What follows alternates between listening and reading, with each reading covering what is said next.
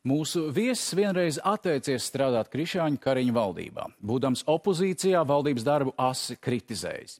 Par sadarbību jaunajā koalīcijā zemkopības ministra amata kandidāts Digis Šmits viens pret vienu.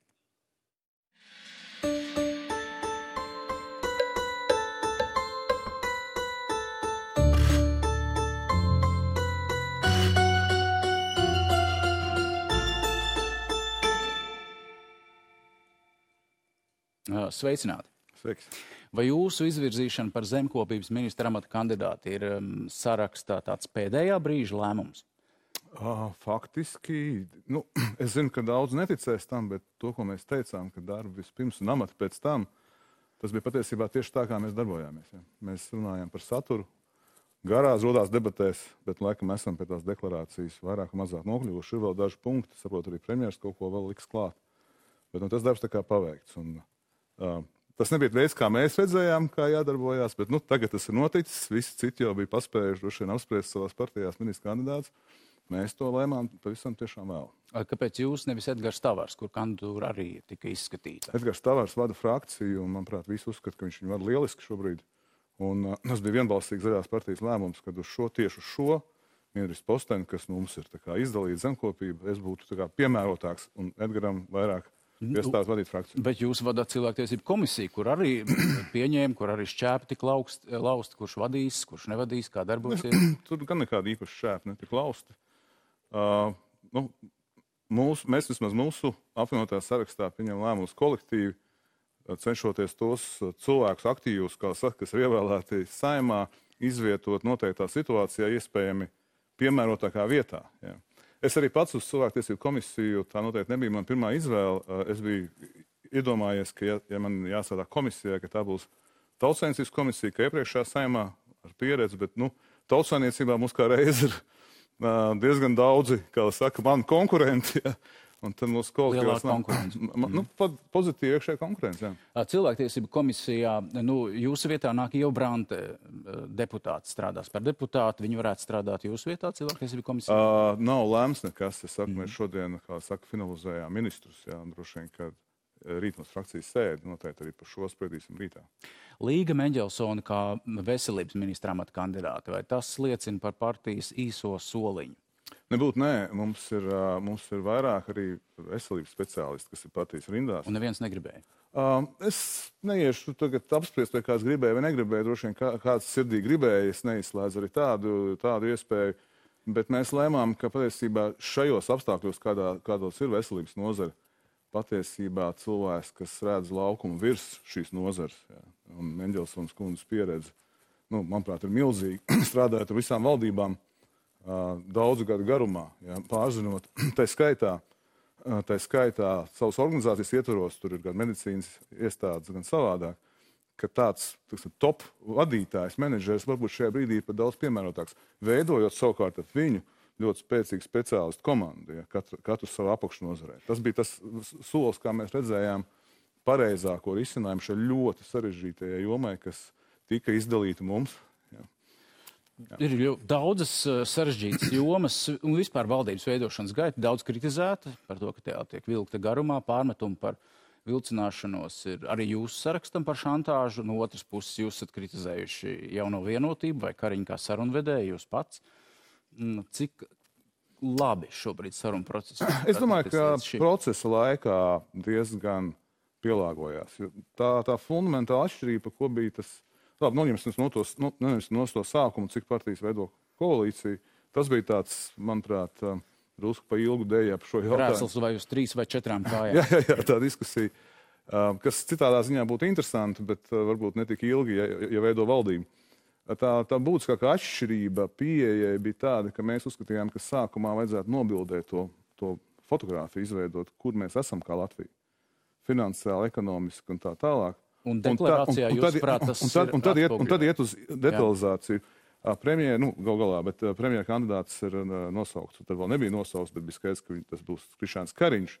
Viņam bija cits skatījums, kad, kad tās iniciatīvas nāk no tādām, nu, kā saka, no apakšas, no saknēm, un tad, tad, tad veidojās virsē. Uh, nu, labi, es vairs nekritizēšu neko. Nekritizēsim Izpratnē, nu, pieejas var būt dažādas, bet tas, Jūsu- gala rezultāts, es domāju, ir uh, būs, būs labs. Optimāls, jā. Uh, jūsu partijas viens no t- trumkiem, kā jūs paši vismaz teicāt, ir, ir ekonomika. Cilvēki, kas saprot kaut ko no ekonomikas, un Mārcis Kučinskis vienā intervijā teica, ka faktiski uh, apvienotā saraksta ietekme šajā laukā ir maza vai būs maza. Uh, Vai tas liecina, ka jaunā vienotība jūs ir apspēlējusi? Es negribu tādās kategorijās runāt, un, un es nedomāju, ka mūsu ietekme nu, pozitīvā nozīmē ir maza. Ja mēs zinām tautsājniecības tā kā nozares, kur viņas koncentrējas ministrijas skatā, tad, piemēram, zemkopības ministrija, kuru jā, šo vadību apstiprinās, un es ceru, ka tas tā būs nākošais nedēļa, vadīšu es. Tā ir nu, viena no saka, nopietnākām tautsājniecības nozarēm. Tur faktiski, ja mēs skatāmies uz resursus, kas ir valstī, aiz cilvēku resursu, kas mums ir pirmais dabas resursu ziņā, meži, lauksaimniecība, jūra, iekšēji ūdeņi. Nu, tā ir ļoti nozīmīga no- eh, nozares ministrija, kurā var ļoti daudz īstenībā izdarīt. Un, un kombinācijā ar, ar pašvaldību lietu ministriju, kas sajūdzās kopā. Un vēl viena būtiska lieta, uh, apvienotais saraksts vada tautsēmniecības komisiju, kurā faktiski tā ir viena no tām, ko es kolēģiem teicu. Ja, tā, tā ir būtiskākā, manuprāt, ja mēs par tautsēmniecību runājam, vispār vieta politiskā sistēmā, jo caur tautsēmniecības komisiju iet gan satiksmes, gan ekonomiskas, gan zemkopības, gan vidas. uh, Pietiekami. Tā, tā ir milzīga. Tā ir tā vieta, kur var konsolidēt šīs te ekonomiskās domas un virzīt viņus uz vienotu mērķi. Tas, tas ir tas, kas ir Li- Lindas Matisonas, Andra Kulberga un, protams, visas komisijas, ne jau viņi divi tur tikai darbojās. Lielais mērķis savilkt šo visu kopā. Tā ir tā horizontālā sadarbība. Kāda ir būs tā horizontālā un diagonāla arī sadarbība, par ko jūsu partija runā? Šobrīd ir izveidota, vai tiks izveidota īpaša ministru, ministru, ministra brī- biedri dažās, dažās uh, mini- ministrijās, lai veidotu solidāru atbildību. Jums kā cilvēkam ar pieredzi gan valsts pārvaldē, gan politikā biznesā. Jūsuprāt, tas atrisinās to, ka valsts pārvalde darbosies labāk, efektīvāk? Šāds posts. Es pateikšu uh, atkal, un tagad tas nav kādu kritizēt. Jā. Tas mūsu sākotnējais skatījums, kāda bija pareizā veids, kā šim pieiet, bija nevis veidot jaunu ministriju, tā, tā bija vienotības pieeja attiecībā uz klimatu, un arī mums nebija arī biedru ideja. Tā biedru ideja drīzāk nāk no, no prezidenta kancelēs. Mūsu ideja bija, un tā nav nekāda jauna ideja, tā, tā principā ir valsts pārvaldē funkcionējuši pieļaujama, ka tajās jomās, un pieņemsim civilo aizsardzību, kas skar ļoti plašu pašvaldības aizsardzības iekšlietu jomu, kas ir nu, kliedz pēc sakārtošanas, ka tādā jomā, kas ir daudz nozaru iesaiste, tiek nominēts valsts ministrs. Bez ministrijas, īpaši mazbiroja, premjeras padotībā, kas šo. Kas to varētu nodrošināt, Tas bija mūsu pirmais skatījums. Labi, nu, to, to nepieņēma. Mēs gājām pie biedriem, bet šobrīd tie biedri arī nolikt malā. Mēs veidojam ministru kabinetu nu, diezgan, diezgan klasisku, jā, ar vienu jaunu ministriju. Un biedru jautājums vēl tiek diskutēts. Jā. Nu, vēl Kur bija tā ideja par uh, to sauc par karista būdas pīlēns, uh, kas risinātu krīzes jautājumus. Tad tas viss ir uh, reducējies Es- uz es- ministra. Es domāju, ka tas nāceļ, te- teiksim, tas nāceļ iespēju arī pēc valdības izveidas par šo diskutēt, un tas nevienā brīdī nāceļ iespēju kādu valsts, valsts ministru iecelt uh, premjeram valdībai kopumā. Es domāju, ka mēs pie tā nokļūsim, tad, kad mēs sāksim risināt konkrētas lietas. Es vienkārši no savas, tu, tu teici, man ir pieredze kaut kā, es no savas pieredzes varu pateikt, tas, protams, ir tāds nedaudz mikro līmenis. Bet savulaik, kad es biju ierēdnis ārlietu ministrijā, un bija, man bija vismaz divi tādi uzdevumi, kas, bija, nu, kas nebija tikai ārlietu ministrijas, kur bija, piemēram, viens, kur bija iekšlietas, ārlietas, satiksme, robežsardze, muita, nu, tur viss kaut kas. Uh, kāda bija metode? Un dažreiz jāatcerās, labs aizmirst vecas lietas. Metode bija pieņemt valdības lēmumu, nu, ka mēs to darām. Un tad ar premjeras rezolūciju nozīmēt atbildīgo cilvēku, bet tam bija diezgan vienalga, kāds, kādā hierarhijas punktā viņš atradās. Es biju jaunākais referents, kas šiem šādu uzdevumu bija rakstījis Digis Šmits, telefona numurs, un, un pierakstīts klāts, ka visai valsts pārvaldē sadarboties šī uzdevuma izpildē. Un visi zināja, un es zināju, ka es šo lietu neizdarīšu. Es būšu atbildīgais. Ka Teorētiski jau šobrīd tas pats var turpināties un notiek jau īstenībā. Šobrīd mums ir diezgan daudz uh, aizgājis darba grupas, ja, Darba kur grupa, sadala jā. uzdevumus un īsti neatbild neviens. Ja būtu atbildīgais cilvēks, viņš zem sevis loģiski viņš kaut kādu grupu var veidot, viņš arī nav visā zinošs, bet visi zina, kurš ir galvenais. Un tajā brīdī, kad tas galvenais nāk uz tepiņa atbildēt, ir vai nav izdarījis, visi zina pārējos posmos, ka nebūs tā, ka tikai viena galva ripos, ja nebūs izdarīts. Tam atbildīgiem Dievs iespēja pastāstīt, kuri vēl nesadarbojas. Par pieredzi, nu, pol politiskā pieredze, ko daudz zina, daudz, daudz nezina. Digis Šmits ir darbojies kā Tautas partijas ārlietu ministrs, divu gabalu Riharda Pīka, Arta Pabrika biroja vadītājs. Bet piebildu uzreiz, es nekad neesmu bijis tautas partijā. Jā, jā, bet- Nekad. Es, es, es sāku, al- es vadīju trīs ārlietu. Ne, ne, es strādāju trīs ārlietu ministru birojos. Es sāku Sandras Kalnietes ārlietu ministrā, kā, ministres, kā ministru eh, biroja vad- vadītāja Jā. vietnieks. Un tad, kad Sandra Kalniete kļuva par lauksnieku komisāru, nāca Rihards Pīks, un es kā profesionāls ierēdnis paliku pie Pīka visu laiku. Tad jūs bijāt partijas, ātri nosaukšu, pēc tam parunāsim tālāk. Partijas jaunais laiks preses-sekretārs. Taisnība. Dibinājāt partiju Jaunlat Jaunlatvija, tad parakstījāt par labu Latviju manifestu. Um, tur uh, Jaunlatvija neiestājās, vairākums nobalsoja pret, tad iestājāties KPVLV. Vienbalsīgi. Vienbalsīgi. Jā. Jā, KPVL, nu jūs nē. Es arī. Vienbalsīgi visu valdu. Nē, nē, tas, tā, tas nebija manifests. Tā bija tajā brīdī, kad mēs sapratām, ka jaunatvijai nav tā jauda kļūt par ievērojumu partiju. Jā, mums bija, mums bija sarunas, ap citu ar vienotības izveidas laikā, mums bija sarunas ar Pilsonisko savienību. Mēs domājam, ko darīt. Un beigu lēmums bija tāds, ka ne tur, ne tur tam par likvidējumi. visu, visu pārējo, bet uh, pēc tam iestājāties KPVLV, izstājāties, un tajā brīdī, kad Neizstājos. izstājāties, uh, nu, Nekad no frakcijas izstājāties. Jā, bet izslēgts no KPV. Eh, izstājāties no frakcijas, un tajā brīdī, kad jūs to darījāt, paziņojāt no saimnes tribīnas, notika OIK izmeklēšanas komisijas um, veidošana, un paziņojāt no saimnes tribīnas lūk šo lūdzu video. 2019. gads.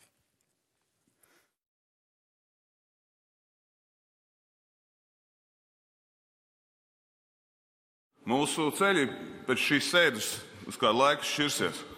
Ja, diemžēl. Un lielā mērā tieši tāpēc. Un uh, tad, kad jums apniks būt par vienu par mēslojumu, kalpot par mēslojumu vienotības krizantēmām, jūs zināt, kur man atrast. Paldies! Tas bija adresēts biedriem no KPV. Nu, kas vainas šobrīd jaunās vienotības krizantēmām? Vairs nav vainas. Esat gatavs? Redziet, eh, eh, jā, es biju ļoti kritisks, un es biju ļoti kritisks 13. saimā pret to, kā KPV attiecās pret savu vēlētāju pēc saimnes vēlēšanām. Uh, punkts viens un uh, punkts divi attiecībā par, uh, par jauno vienotību šodien. Es, uh, ne, es atceros visu, ko es teicu. Jā, un uh, daudz ko varbūt domāju tāpat joprojām. Pa OIK karā ziņā. Tas bija, tas, tas bija, tā, bija sadaļa no OIK. Uh, ar ko arī patiesībā nu, par šo jautājumu arī mums atšķīrās ar Krišāņa Kariņu viedokli, kāpēc es nekļuvu par. Es, pat- es neteiktu, ka es atteicos kļūt par ekonomikas ministru tajā valdībā. Mēs nevienojāmies par OIK jautājumu. Jā, Nu, bet rezultāts ir tāds, ka atšķirība. četru Eh, gadu laikā nav vairs OIK. nu, kā nav, Rezultāts jums, ir- jūs neesat saņēmis rēķinu, kurā ir OIK. Nu, bet uh, lēmumi pieņemti, ka OIK. Nē, ir lēmumi pieņemt, ka viņš nav, bet viņš ir. Saima, 13. saima nobalsoja par OIK pilnīgu izbeigšanu, bet viņš nav izbeigts līdz šai dienai. Un tas, ka valdība saka, ka viņš ir izbeigts, tas nozīmē, tas nozīmē tikai, ka viņš tiek ieslēgts tarifā, netiek atsevišķi izdalīts. Tas, kas, kas gan ir noticis pēc saimas balsojuma toreiz, ā, ka tāds OIK jāatceļ, daudz vienkārši sāka beigt šo rūpalu, saprotot, ka nu, tas, tās beigas ir tuvu. Tā kā zināms rezultāts arī tām aktivitātēm, ko, ko es veicu, es negribu teikt, pārspīlēt savu ietekmi tajā. Bet, Bet jūs gribat teikt, Zināms- ka turpmāk tāda kritika, kas, kas skanēja no jums, Krišāņa Kariņa virzienā, jaunās vienotības valdības virzienā, Man šodien, starp citu, bija, Šobrīd man, vairs nav man šobrīd bija, man šodien bija arī īsta pavisam saruna ar Krišānu Kariņu. Arī parunājām par pagātni un parunājām nedaudz par nākotni. Jā, un, manuprāt, mēs vienojāmies par to, ka, lai kā mums nebūtu gājis, ā, vēlētājs ir faktiski nolēmis šajās vēlēšanās, ka mums, gan man ar Krišānu Kariņu, gan apvienotam sarakstam jauno vienotību ir vienkārši lemts strādāt kopā. Jā, un, un tas liek valsts interešu vārdā arī nolikt kaut kādus personiskos pārmetumus vai uzskatu atšķirības malā. un pirms četriem Un gadiem iestrādā- jums nelikās, ka ir uh, vēlētājs lēmis strādāt Es domāju, ka pirms četriem gadiem, godīgi sakot, es nedomāju, ka vēlētājs bija lēmis astoņu cilvēku partijai vadīt valdību, godīgi sakot. Uh, bet uh, es jums saku, toreiz nu, mans lielākais solījums pirms vēlēšanām bija OIK atcelšana. Ja, ja es ar premjeru nevaru vienoties par to, ka mēs to darām, vai kā mēs to darām, drīzāk, precīzāk būtu, es neuz- neuzskatīju par iespējamu iet valdībā. Man to, man to bildīt pie sienas nevajag. Ja es nevaru izdarīt to, ko es esmu solījis. Zemkopības ministrija un potenciāli mēs, protams, nezinām, kāda vai valdība apstiprinās, bet um, ir deklarācijas melnraksts. Man 2. decembris varbūt ir kaut kas uz priekšu pavirzījies. Sadaļa zemkopība, mežsaimniecība, zivsaimniecība, tad jūs esat arī piedalījies šīs. Es ļoti minimāli, es min, minimāli piedalījos, bet mums arī bija, mums arī bija vienošanās savstarpēji, ka mēs uh, sadalāmies šajās grupās, jo es zinu, mums tur piedalījās ļoti profesionāli cilvēki. Anna Helga Vītola un citi, uh, par kuru profesionālitāti, godīgi sakot, uh, Es esmu labs interešu pārstāvis. Jūs pat uh, nerakstījāt. Es fiziski viņu nerakstīju. Jā, par, kā es teicu, par to, ka uh, tas ir gala notikums, par labi. to, ka es būšu ministrs, es, tas bija pieņemts šodien. Bet labi, nu ir, ir ievads uh, zemes un ūdens resursu ilgspējīga apsaimniekošana, saglabājot līdzsvarotu sociālo-ekonomisko izaugsmu, rūpējoties par vidas klimata neutralitātes mērķu, jēgpilnu sasniegšanu, stiprinot Latvijas kā pārtikas ražošanas lielvalsts potenciālu globālajos un vietējos tirgos. Uh, Kas tur būs jauns, kas atšķirsies no līdzinējās zemkopības ministrijas politikas? Jūsu. Um, es tagad nemētāšos ar milzīgiem uh, lozungiem, jo man, pie, man nu, tā kā, kas un tā, no, no, ja, ja zemkopības ministrijā ir trīs liels nozares - lauka, meža un nedaudz mazāk, bet trešā nozara ir zivsaimniecība visveida. Ja. Uh, es uzskatu sevi par zinošu, patiešām kaut ko zinošu uh, tajā zivsaimniecības jomā. Ja. Es esmu 17, 17 gadus vadījis Zirūpnieku savienību un tagad kādus 5 zivsaimniekus. Ja. Tur man ir diezgan skaidrs, kas ir. Es šodien preses konferencē teicu, ja mēs runājam no vektoriem, kas ir jāizdara, es teiktu tā, ļoti vienkārši vektoru ziņā. Jādubulto apgrozījumus un vismaz jāčetkāršo peļņu šajās visās nozarēs. Kas būtu jādara zivīs, un arī es neuzskatu, ka es viens tur varu gudrot, no valsts puses. Es zinu, lai šo mērķi sasniegtu bet kas ir precīzi jāizdara lauko, laukos un, un, un mežā. Jā, tur es gribu ļoti nopietni runāt ar cilvēkiem, kurus pazīstu. Protams, Kristap Klaus, piemēram, nu, mēs kā divi nozara pārstāvji. Tas valdības deklarācijā jūs paspēsiet līdz valdības apstiprināšanai to Jūs redzēt, valdības, valdības deklarācija, es varu katru to teikumu iztulkot. Ja? Skaidrs, ka valdības deklarācija nav precīza, pilnīgi precīza. Un, ja mēs tur liekam pilnīgi precīzi punktiņus, ja, tad mums būs nevis 370. Krišāns Kariņš teica, ka 370 ir krietni par daudz. Ir vēl tāda lieta kā rīcības plāns valdības. Ja. Kurā tad mēs ar, ar nozarēm kā reizes sēdēsim. Bet tie, tie virsteikumi, es viņus varu visus katru iztulkot, zem, ko es zem tā redzu, bet tas ir garāks atvasinājums. Tas patiesībā tai, šai sadaļai es teiktu, tā nāktu klāt vēl kādas 50 lapas. Protams, jā. nu te, ir, jā. te ir eh, trīs lapas. Viens teikums, kas daudziem eh, daudz, daudz grib saprast, ko tas nozīmē.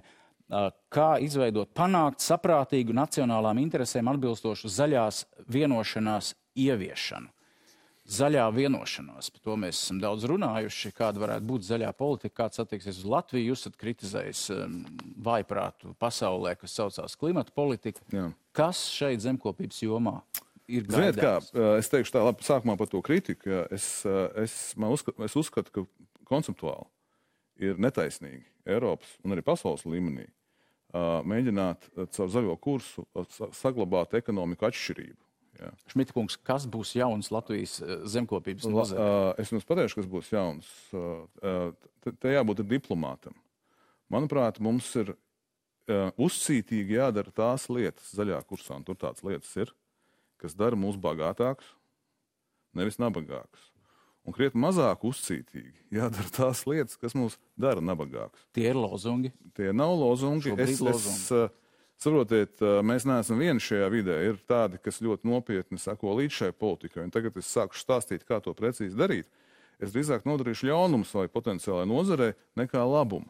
Es aicinu Latviju un visus, kas ir ierēdniecībā, būt gudriem. Nu, mums ir piemēram kūdras nozara. Ir kūdras nozara, kur cilvēki šobrīd grib saprast. Milzīgs tur, resurs. Turpināsies, neturpināsies, tiks atzīts par tādu resursu, ko nedrīkst es, mans uzskats, izmantot ražošanā. Mans uzskats, ka kūdras nozara noteikti nedrīkst aizliegt. Mums ir ļoti bieži vien virspusējs skatījums uz kūdru. Jā. Mums liekas, ka kūdra ir kaut kāds kurināmais, nu, kurš slikti kurināt, jo CO2 izmeša. Uz viena kubikmetra kūdras izauga 7000 koku stādi.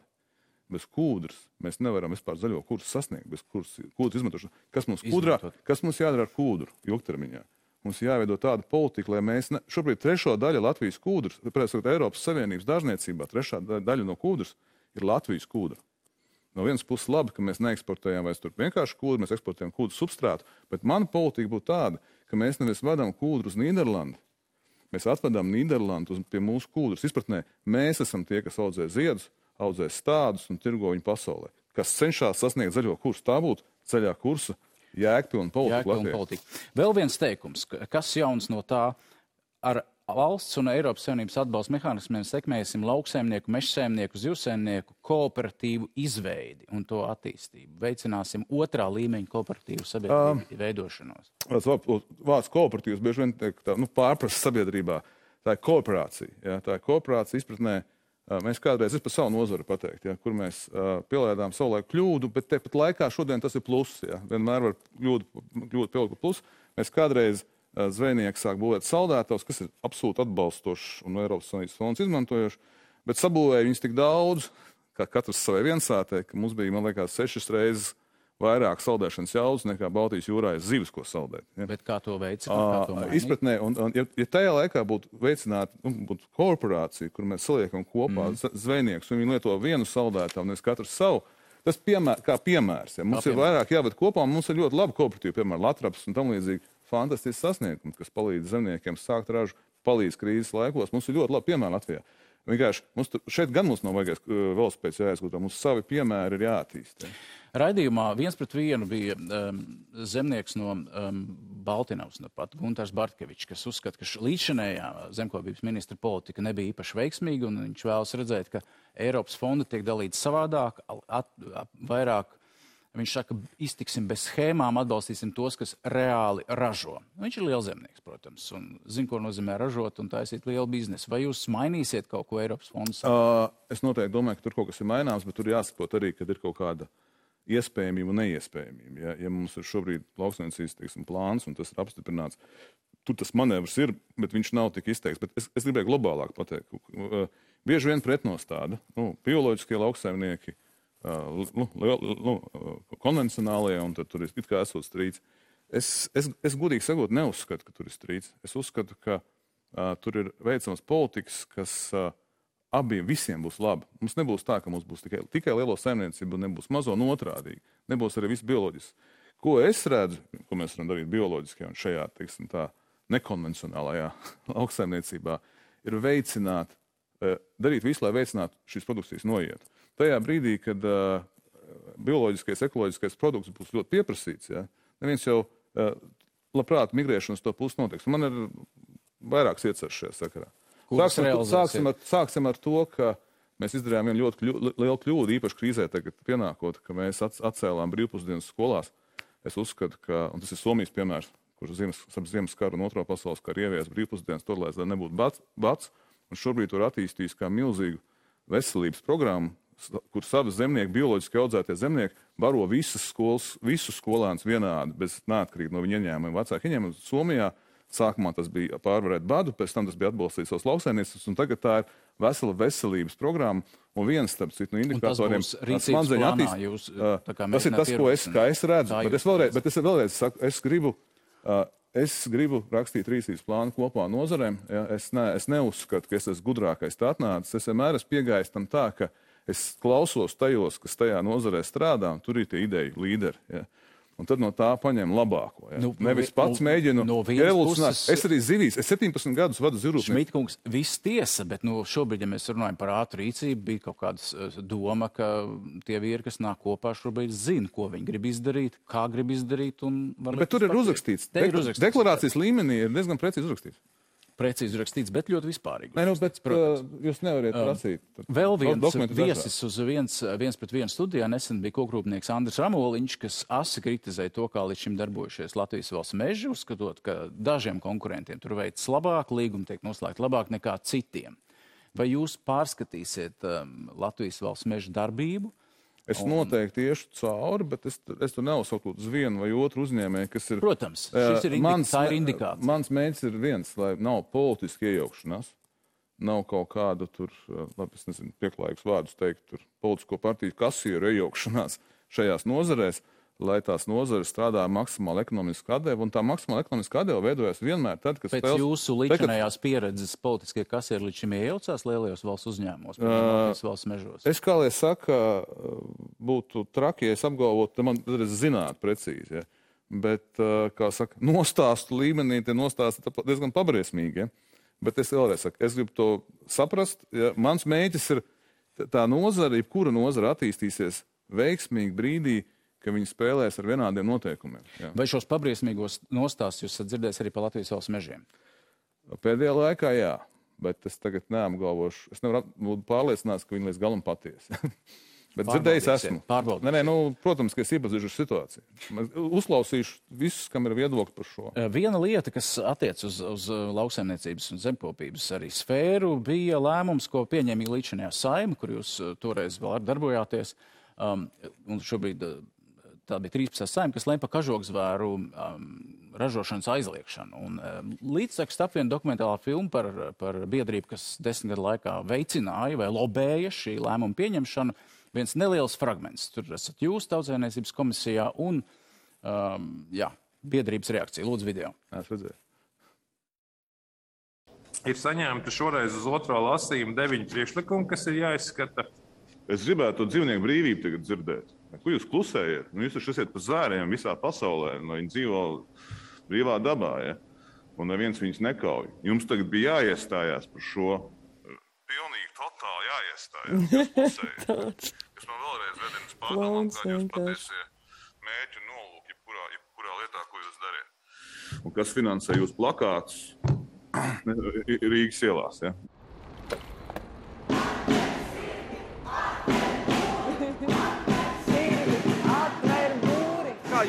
Balsosiet par dzīvnieku aizsardzības likumu? Uh, Es, es, es, es vēl izvērtēšu, bet uh, principā tas ir kažokārs, tas ir tā ir pagātne. Tas ir skaidrs, es tikai to, ka balsošu par. Lūdzu, Saimu atbalstīt likumprojektu grozījumi dzīvnieku aizsardzības likumā trešajā galīgajā lasījumā. Lūdzu, balsošanas režīmu.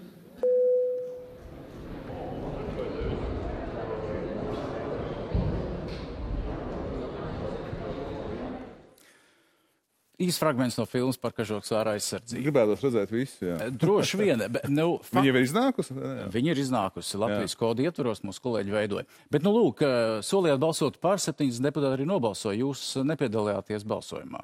Atcerieties, kāpēc? Uh, es par to nepiedalīšanos tiešām neatceros. Bet es atceros to visu debatu. Un Tur bišķi, tur ir samaksāts divas lietas kopā.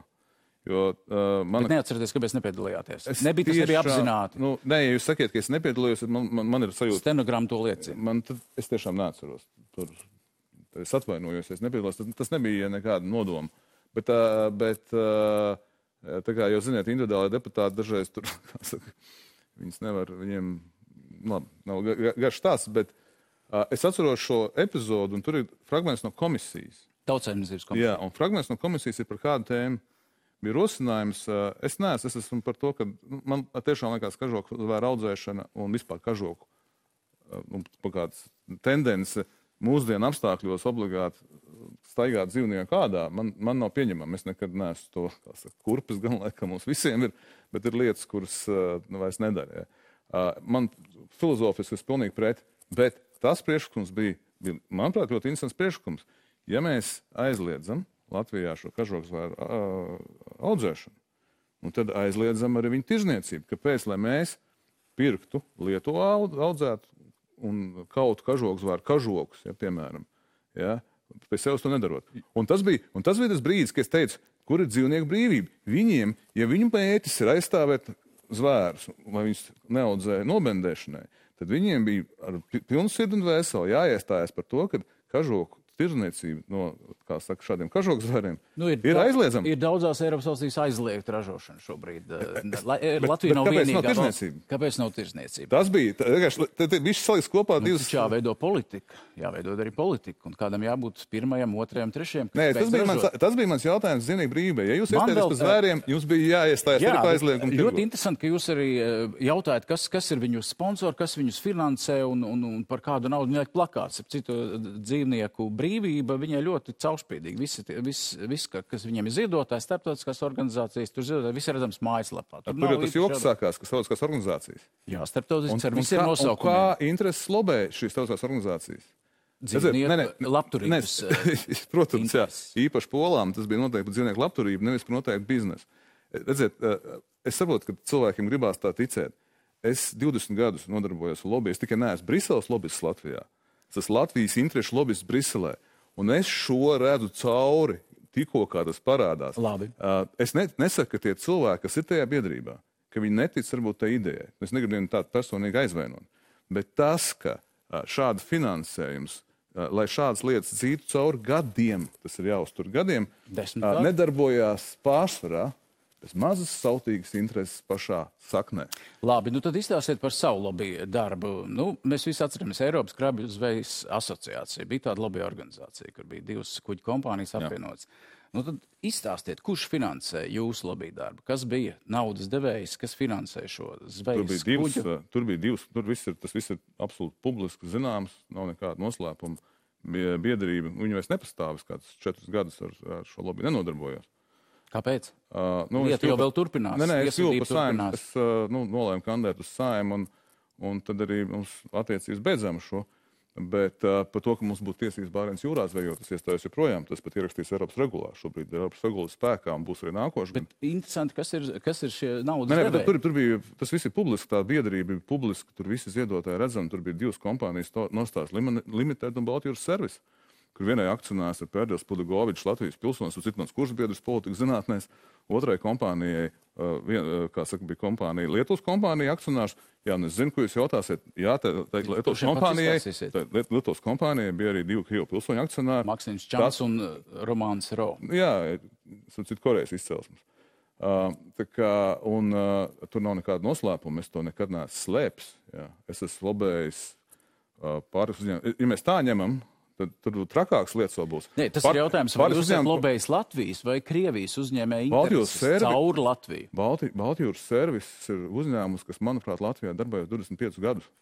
Ne, tad jau var pārmest, eh, ne, ja, kā- ja tas ir pārmetums, tad vēl trakāk ir. Es esmu lobējis uh, Rīgas piena kombinātu Food Union, jeb, nu, pa, kā pārtiks uzņēmuma federācijas padomu. Es vadīju diezgan ilgu laiku.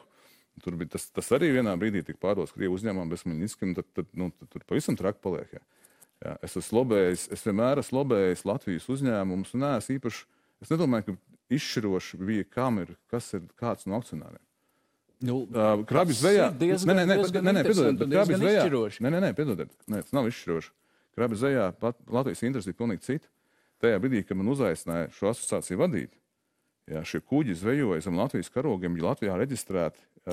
Karogs neizsniedz Digis Šmits. Šmitkungs, paskatīsimies, kādi kuģi uh, startē zem Latvijas karoga. Dažas fotogrāfijas, kur uzņēmuši norvēģi un- žurnālisti, kādi izstāsta padomju ražoti kuģi. Šis būs ļoti interesanti. Uh, Jā, tās ir vienkārši fotogrāfijas, kādi ir darba Kas nav no apstākļi, kuģiem? kādi ir sociāli apstākļi. Kas nav no mūsu kuģiem, starp citu, to jūras administrācija atzina. Kuģis Kalmārs, tur ir Tas uzrakstīts. nav uz mūsu kuģiem. Iekšējās bildes nav no mūsu kuģiem. Nu, par sociālajiem atzina jūras apstākļiem. administrācija, kura šos kuģus Par inspicē. sociālajiem apstākļiem tur ir vēl trakāk stāsti par strāstu Jā, jā. par Ukrainas, uh, Ukrainas jūrnieku, kas pazuda, pārkrita pār bortu, kuram līdz šim, cik pēc manas rīcībā esošas informācijas, nav izmaksāts kompensācijas. Mēs skatāmies, un tad es komentēju. Jā, jūs komentējat, tie ir tie kuģi. Tātad, tie tātad apstākļi. šīs iekšējās bildes no kuģiem, ko toreiz atzina jūras administrācija, kas kuģus apsako, kur nu, tas ir karogs un savādāk, konstatēja, viņš tos kuģus apzinot, ka šie, šie iekšējie kadri par ap, dzīves apstākļiem nav no Latvijas kuģiem. Un, ja mēs runājam par norvēģu žurnālistiem, vēlreiz atkārtošu, es esmu lobbyists, kas strādā Briselē un zinu, kā viņi strādā šejienes, un es zinu, kā strādā Norvēģi. Mēs varētu tikai mācīties, kā viņi, kad viņu intereses tiek aizskārtas, ka mums sadurās viņiem intereses, kā viņi savalkās kā nācija kulakā, ieskaitot žurnālistus, Dāngam Bladet, kur atbrauca un ar Latvijas žurnālistu palīdzību paspiegoja man biroju, starp citu, ja, nepiesakot, ka viņi filmēs kaut ko. Ja, uztaisīja piecus rakstus un pazuda ar galiem ūdenī. Ja. Jā, bija tas Viņa raksta, ka jūs atbildējat uz pēdējiem jautājumiem. Bija tas, eh, nu, piedošana. Es domāju, Redar kungs, jūs zināt, ka vienmēr um, žurnālisti, tas skaitā ārvalstu, uh, darbojās objektīvi. Ne? Tā taču jūs pieļaujat, ka tā var būt. Ja? Ka viņi darbojās noteiktās interesēs. Nu, Šajā gadījumā Norvēģijas valsts interesēs. Ja? Esmu lasījis rakstus, neredzēju tur neko neobjektīvu. Ja jūs tur redzat kaut ko neobjektīvu, jūs, protams, varat to Nē, apstiprināt. nē, piemēram, par bojā gājušo uh, Jūrnieku. cilvēku, par bojā gājušo jūrnieku. Kā tas tika pasniegts? Bārens- Viņš gāja bojā. Jā, bet kur jūs zināt? Vidusjūrā, pie Spānijas krastiem. Vai viņam tika izmaksāts kompensācijas? Jūs zināt, kādas ka es, kompensācijas? es jums, ā, tad, No diemžēl, diemžēl nē, tas ir traģisks gadījums, un, par, un, un, un tādi gadās jūrā. Ja. Bet vai Arī Baltijas jūrā. izmaksāts kompensācijas? Atraitnē, respektīvi. Es, ā, tur, es, es savu nostāju toreiz kompānijai paudu, kā tas izskatās publiski. bet arī kompānija man informēja, ka, diemžēl, nav kaut kādas obligātās cilvēciskās apdrošināšanas. Kuģiem tas ir jūrnieka, jūrnieka izvēle, vai viņš ņem apdrošināšanu, Vai vai, vai, saņem kā- lielāku algu. Vai jūs, zemkopības, jūrnieka tas bija toreiz, vai jūs kā zemkopības ministrs, ko jūs varat darīt vai darīsiet, lai kuģi, kas eh, kas startē zem Latvijas karoga, būtu ar normālu sociālo nodrošinājumu, līgumu es- es saslēgt neesmu- jūrniekiem, ieskaitot arī par to, kādas Ā, Manuprāt, tie, kas zvejo uz mūsu kuģiem, šobrīd ir apdrošināti. Es, es tad var- neesmu pārliecināts, bet es zinu, ka uh, bija gatavot, vai viņi ir pieņemti. Es nezinu, starptautiskā jūras konvencija, kas nosaka šo par obligātu. Nu, tas ir kā oktē, kas nosaka to par obligātu. Bet līdz šim tā ir bijusi izvēle katram, kas ir, nu, piedodiet, ne katrā darba vietā arī jūs apdrošināties automātiski. Tā ir bijusi katra darbinieka izvēle.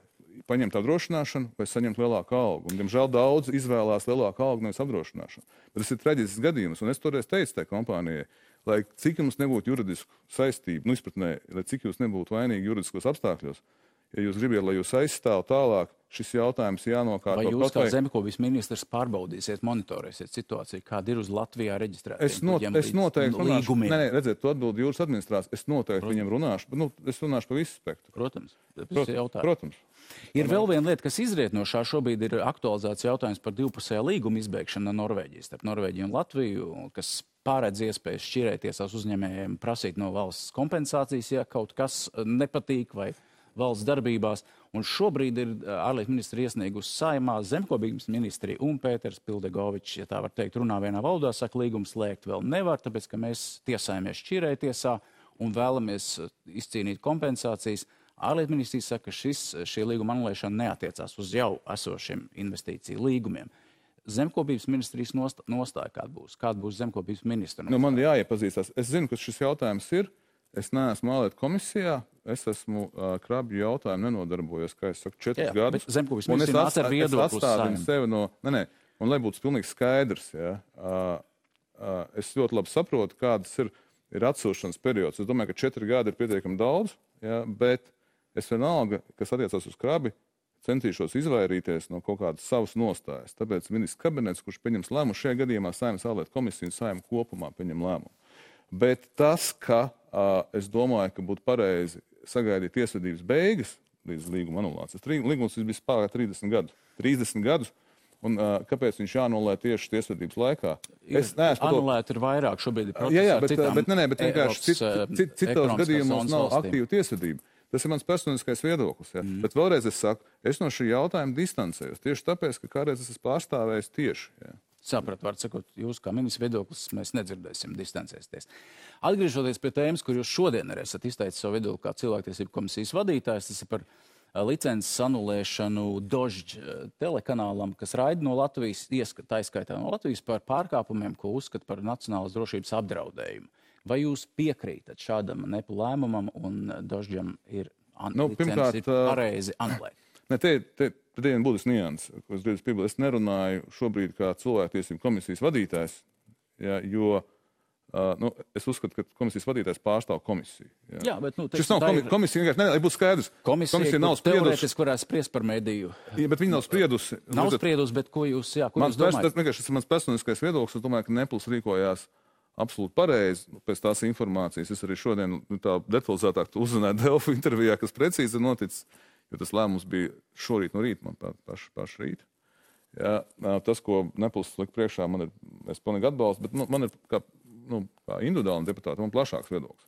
Es vispār uzskatu, ka mūsu uh, politika uh, kara laikā Krieviju uh, uzņemt ne tikai žurnālistus, bet Krievu pilsoņus Latvijā lielos vilcienos ir nepareizi. Ja, tie riski, ko uzņemās Latvija, ir nesamērojami ar mūsu humānismu. Ja. Bet Latvija šobrīd ir diezgan ierobežojusi. Vismaz, Nu, vismaz nē, nu, mēs nu, dzirdam kritiku, ka Latvija ļoti stingri neielaiž. diezgan ierobežots. Jūsuprāt, tas ir par maz? Es domāju, ka mums bija jābūt ļoti striktiem. Galu galā, uh, piedodiet, visu sankciju būtību pret Krievijas federāciju.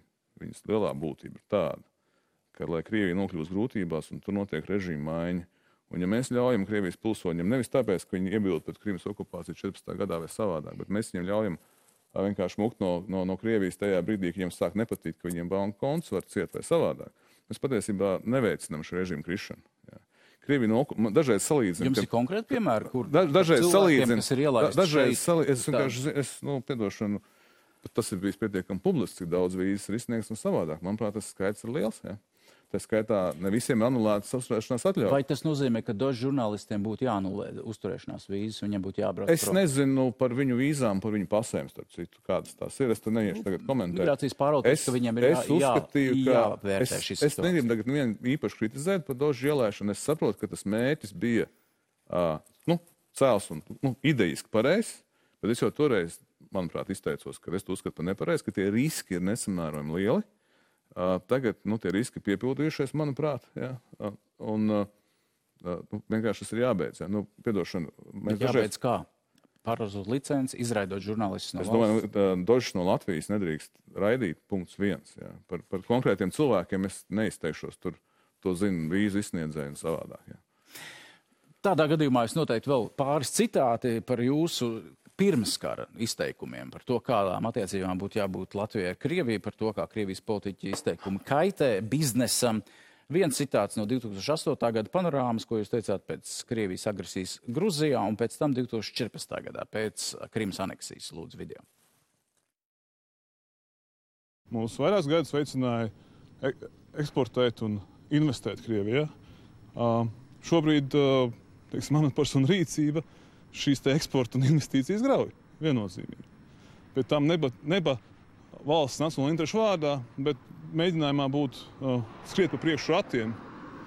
Un daži, kas aizsēžās Pekinā, pēc tam mēģina būt par kaut kādas labējiem. Если uh, зарплата, там, например, министра иностранных дел Ренкевич уменьшилась за каждый этот пункт, который он ну, как политику несет, это был, это был бы, я бы сказал, сказал бы, респект. Я не вижу, как э, некоторые шаги, которые мы предпринимали тут э, в связи с конфликтом Евросоюза России, как они э, помогали нам, или как они бы решали, или как они бы помогали, там, не знаю, Украине или, или России, да?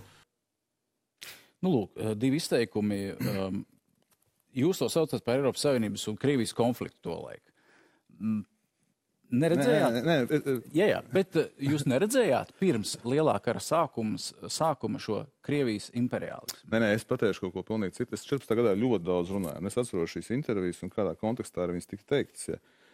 Es, es, es arī dostājos uz to interviju un redzēju, es, var, es varu pilnīgi droši pateikt, ko es, es teicu 14. gadā un ko es esmu uzskatījis, uzskatu kopumu. Ja, ka tajā brīdī, kad, piemēram, Krievija aizliedz mums, kā, vai, vai, vai jūs šodien, pretjautājums viens pret vienu, ja, Vai, vai, vai, vai, vai tev liekas šobrīd, ka tā politika, ko rietumi piekopa 14. gadā pēc Krimas okupācijas, sasniedz savu mērķi, vai tas gluži otrādi neveicināja Krievijas tālāk invāziju? Un es došu vienkārši piemēru. Tajā brīdī, kad aizvēra mūsu pārtiks eksportu uz Krieviju, ko mēs, kā saka, vedām viņu naudu uz Latvijas ekonomiku, vai mēs aizvērām viņu pārtiks importu uz Latviju? Nevienu, nevienā pozīcijā, neko. Vai mēs, vai mēs, es runāju tajā laikā ļoti daudz par to ļoti daudz kur. Es, nu, es tagad nevaru atrādīt, atrādīt savus citātus. Otra lieta, ja, vai mēs, kā saka, mēs beidzām eksportēt uz Krieviju, nesaņemot viņu naudu Latvijas ekonomikā, bet turpinājām pirkt no viņiem un sūtīt savu naudu viņiem. Vai mēs gāzi, vai mēs, vai mēs kādā brīdī lēmām par pārēšanu no gāzes pirms astoņiem gadiem, tagad mēs gribam terminālu uzbūvēt. Lietuva lēma toreiz, ja, un 15. gadā palaida terminālu faktiski. Uh, jautājums ir, Tas es saprotu, šis nav, šis nav, Latvijā, šis nav vienkārši izskaidrojams jautājums, mm. bet, lai jūs saprostu, katru šprotu kārbiņu, ko mēs pārdevām tur, darīja viņus nabagākus un mūsu bagātākus. Un otrādīgi. Jautājums ir par to, vai šprotu kārbiņu tirgotāji, ražotāji un jūs kā lobētājs bijāt pietiekami tālredzīgi. Jau toreiz jūs, jūs minējāt, mums jāparorientējās, to mums saka. Bet jūs teicāt, mums vajadzētu uz rokām nesāt tos uzņēmējus, kas tirgojas Krievijā. Es domāju, ka mums jānās uz rokām, kurš uzņēmējs, kurš var atvest naudu uz Latviju pirmkārt. Arī no Krievijas. Otrām, otrām arī kārtām. no Krievijas. Tajā laikā arī no Krievijas. Tagad visi, ļoti, tagad visi ļoti gudri, bet kur tad bija mūsu gāzes, kā saka, pār, pārorientētāji tajā laikā? Ja? Mēs mācījām tikai gaisā šaut. Pieņemt lēmumus pāriet prom no Krievijas gāzes mēs nespējām. Ja? Es joprojām uzskatu, ka uzņēmēji, kas atved naudu uz Latviju, ir labi. Ja kāds šodien varētu, nu, kara apstākļos nē, bet ja kāds var ātri iet un atnest no Krievijas naudu, tas ir. Ne, ne, tas, tas dara bagātu Latvijas ekonomiku. Nē, jautājums par, par tālredzību un politiku. Nē, nē, par, par, par, par tālredzību nu, un politiku. Šajā studijā sēdēja viens, viens pret vienu Dāvis Siksnāns, Printful uh, izpildu direktors, kurš teica, ka pēc 14. gada viņi ir apsēdušies. Un uz galda bija Krievija mēs attīstīt. Mēs apsēdāmies nesalīdzināmi. Un viņi teica, ka viņi ir pieņēmuši lēmumu aiziet un nesadarboties un strādāt Mēs citur. to sākām nesalīdzināmi ātrāk. Mēs to sākām, es pateikšu precīzi gadu 2009, ja nemaldos, kad mēs sākām intensīvi kā nozara. Tā skaitā, ja jūs zināt, ja, toreiz man kāds teica, ka šprotē lielākais tirgus šobrīd būs Japāna, es smietos tajā laikā. Tad mēs sākām intensīvi strādāt. Mana nozara, normāli viņai bija jābūt pēc Krievijas krīzes beigušies 14. gadā. Mana nozara ir palikusi, ne tikai palikusi, sasniegusi tos pašus apjomus. Mēs braucām uz visām starptautiskajām izstādēm, un no 9. gada jā, meklējām jaunus tirgus krietni pirms Krievijas agresīviem plāniem, tieši paredzot, ka tas labi nebeigsies nekad ar Krieviju. Jūs paredzējāt, ka labi nebeigsies. Mana nozara. Nu, teiksim tā, es- nē, es- es teiksim, teiksim tā, analizējot izteikumus, īsti nevar saprast, ka jūsu, nu, jūs gribētu pārtraukt attiecības ar Krieviju biznesā, tad, kad tas jau, tad, kad Nē, situācija saprotiet, brieda. tajā brīdī, kad man prasa, tagad ieriesim Krievijai, pārstāksim uz turieni eksportēt preces, un es saku, klausieties, varbūt pārstājam importēt viņu preces. Varbūt nepērkam viņu preces šeit, neielaižam viņas Latvijā. Nē, nesūtīsim savējās. Uh, ja kaut drusciņi ir sapratni ekonomikā un spēja kalkulātoru pastrā- pastrādāt, tad tas nebija Latvijas interesēs tieši tā rīkoties. Otrādi bija Latvijas interesēs. Šobrīd sankcijas, kas ir pret Krieviju, jūsuprāt, pietiekamas? Uh, es, es godīgi sakot, domāju, pat pieņemt vēl es vienu domāju, par es, naftas nē, es domāju, ka nē. Es domāju, ka nē, es domāju, ka to rāda, nu, diemžēl, jā, bet tie, tās ekspektācijas, kas arī no šīm sankcijām bija paredzētas, ka tas iedos Krievijas ekonomikai milzīgu triecienu, ilgtermiņā, es, protams, dod, bet īstermiņā kaut kā izpratnē sankcijas pret Krieviju atkal. Sankcijas pret Krieviju ir tādas maksimāli ātri aiziet visiem prom un Latvijai pirmām kārtām no viņu energoresursu importu. Cik mēs varam, maksimāli ātri. Tās ir vislabākās sankcijas. Jā. Tajā brīdī Krievijas ekonomika tur tikai un vienīgi uz energo. Nu, uz, uh, protams, tur ir Ķīna, kas neies prom un tam līdzīgi. Bet, manuprāt, ja mēs gribam kaut ko ilgtermiņā šeit izveidot ekonomiski, tā skaitā stabilu, mums nav kas cits variants, nav kā pilnībā iet projām. Tur ir vesels lauks, par ko runāt, par šķeldas rūpnīcām, kur šeit vajadzētu vai nevajadzētu koģenerācijas stacijām un citām lietām. Līdz pat atomu, līdz pat atomu tēmai. Līdz pat, bet nu, tas droši vien nav zemkopības ministra tēma. Viena lieta, ko gan es gribētu pajautāt, jūs kandidējāt arī savulaik uz valsts prezidenta vēlēšanās, lai sastādītu konkurenci Jurim Jansonam, tiesību sargam un Egīlam Levitam. Vai jūsuprāt, Egīls Levits būtu jāpārvēl uz otro termiņu? Mēs esam, es te nepaudīšu savu personisko viedokli, mēs esam apvienotājs saraksts jau to teikuši ir pirms vēlēšanām. Atbildot uz jautājumu, mēs teicām, ka mums būs savs kandidāts. Vai Uldis Pīlēns būs jūsu kandidāts? Uh, nu, tas ir jāprasa vēlreiz un vēlreiz Uldim Pīlēnam. Es- Jūs ja tā- esat runājuši ar Uldu Es varu Pīlēnu tikai, par šo? es varu tikai pateikt tik daudz, ka, ja Ulds Pīlēns gadījumā piekristu un nolemtu šādu soli spērt, es būtu ļoti gandarīts un mana balss ir noteikti viņam. Bet jūs par to esat runājuši. Uh, mēs esam runājuši, es, uh, es esmu jautājis, Ulds Pīlēns ir skaidri atbildējis, ka tā nav viņa ambīcija un vēlme. Jā, bet uh, es esmu pamanījis arī, ka Ulds Pīlēns dažreiz dara to, kas nav ambīcija un vēlme, bet tas, kas ir nepieciešams valstī. Ar to es negribu neko vairāk teikt, kā es tikko pateicu. Nu, bet, bet, uh, Uldis Pīlēns arī solījis būt ministra prezidenta amata kandidāts un pēc vēlēšanām pateica, ka nē, kā tas nav mans. Ulds Pīlēns ir, bija, bija un ir mūsu ministrs prezidenta kandidāts. Nu, šeit raidījumā viens vienu pateikt? viņš Labi. teica, ka viņš šo, šis Tad nav viņa, viņa, tā, ka viņa sarakstam būs- amplo amats. Tad paliksim pie tā, ka apvienotam sarakstam būs savs kandidāts. Un es personīgi varu teikt, ka es būtu ļoti priecīgs, ja tas būtu Ulrichs Pīlēns. Ja tas nebūs Ulrichs Pīlēns, mums būs kāds cits. Uh, Didis Šmits, zemkopības ministra amata kandidāts, bija mūsu viesis raidījumā viens pret vienu. Paldies par. Paldies!